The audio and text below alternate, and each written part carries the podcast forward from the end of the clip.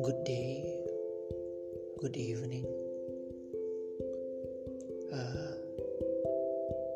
aku nggak tahu gimana dan apa sih yang bakal aku omongin. Tapi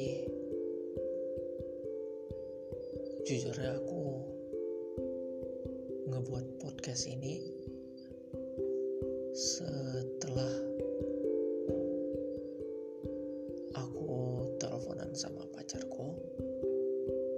dan dia bilang udah buat aja. Kalau memang hidup kamu membosankan kamu bisa kok buat itu jadi diary Wimpy Kid. gitu